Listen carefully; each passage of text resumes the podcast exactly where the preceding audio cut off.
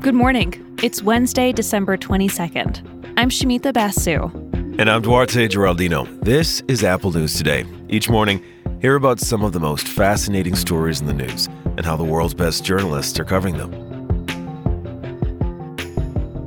When the coronavirus first hit her area in Washington state, primary care doctor Christine Hancock feared the worst.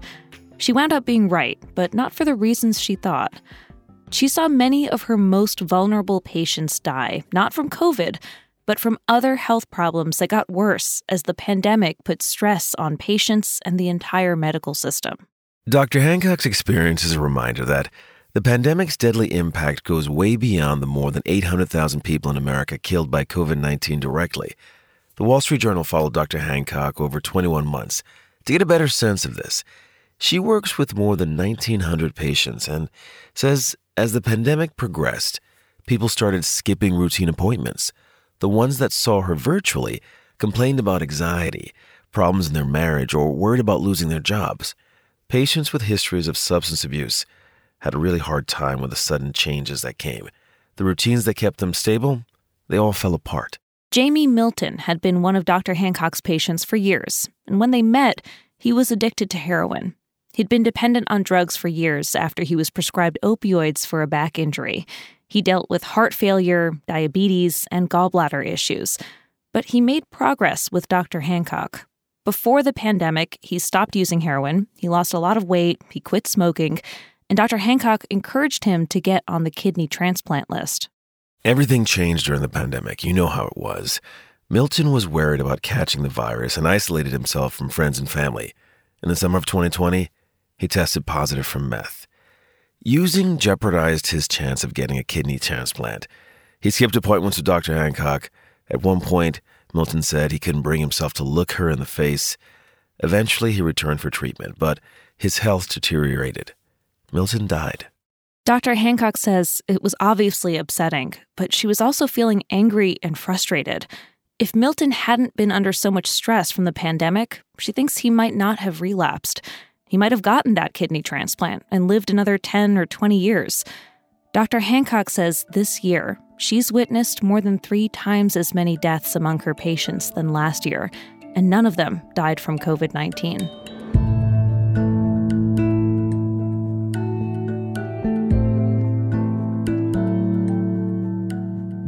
When Senator Joe Manchin said he was not going to vote for the Build Back Better spending bill, he gave several reasons. There was the cost and concern about inflation. Manchin is a centrist Democrat who represents coal rich West Virginia, and he also said he's worried about how this plan would impact America's energy supply. NPR's Energy and Environment editor took a detailed look at the facts and found several of Manchin's arguments misleading. Manchin has questioned a lot of the climate spending in Build Back Better, arguing that the industry is already shifting from fossil fuels to renewables. He's also said that pushing this too fast would be bad for customers, and he linked recent blackouts in Texas and California to this transition. NPR says that's not entirely accurate. Yes, the industry is transitioning to renewables, but at a rate scientists say is far too slow for us to avoid the worst consequences of climate change. Build Back Better had hundreds of billions of dollars in tax incentives that were meant to speed things up. As for the argument that recent blackouts in Texas and California were linked to renewable energy, the problem there was extreme weather. The systems were not prepared for extreme heat in California or historic cold in Texas. And in Texas, regulators found natural gas supplies failed the most dramatically. Manchin has also said he can't vote for something he's not able to explain to voters back home. Evan Osnos at The New Yorker looked at what West Virginians stand to gain from President Biden's social spending bill. He points out many of Manchin's constituents would benefit if it passed. 93% of children in the state are eligible for the expanded child tax credit program. That's the highest rate in the country. Analysts estimate that when that program expires at the end of this month, 50,000 children in West Virginia will be in danger of falling into poverty.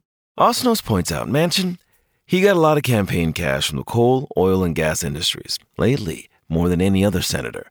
and those industries have lobbied against the climate change proposals. But this week, the country's largest union representing coal miners asked Manchin to reconsider. The union's president said, Build Back Better could help in a lot of ways, including getting thousands of unemployed miners back to work.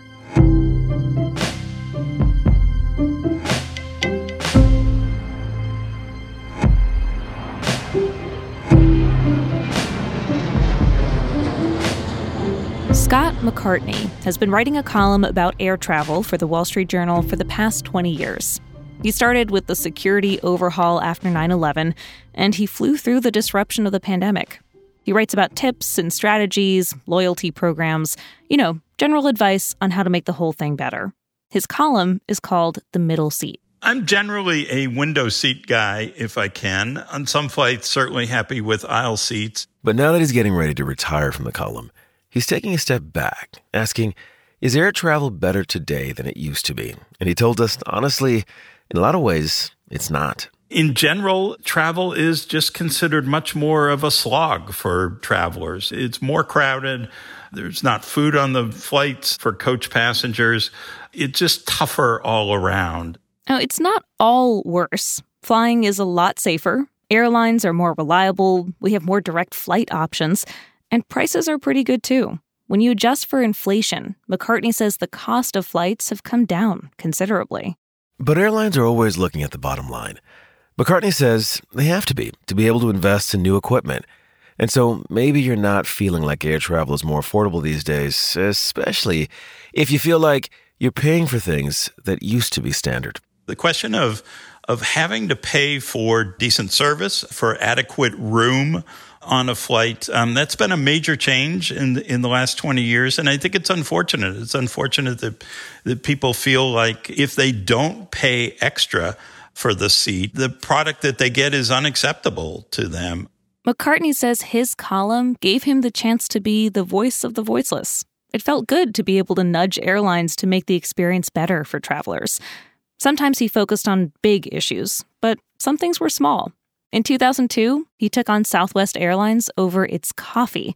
He said it was so bad, like brown dishwater. You could see the bottom of the cup through the coffee.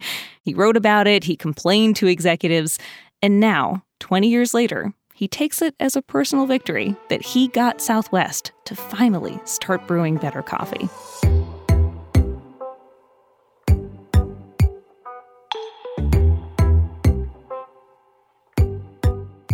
Have you ever seen a lemur at the zoo or in a nature documentary? You know, they have those teddy bear ears and those big piercing eyes. But have you ever heard a lemur sing?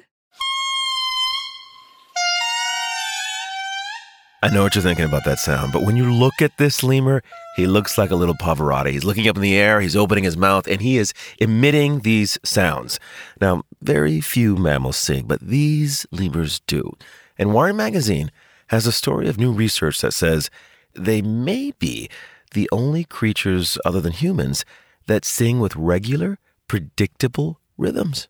Now, researchers think it's worth understanding why lemurs and humans both have this musical skill.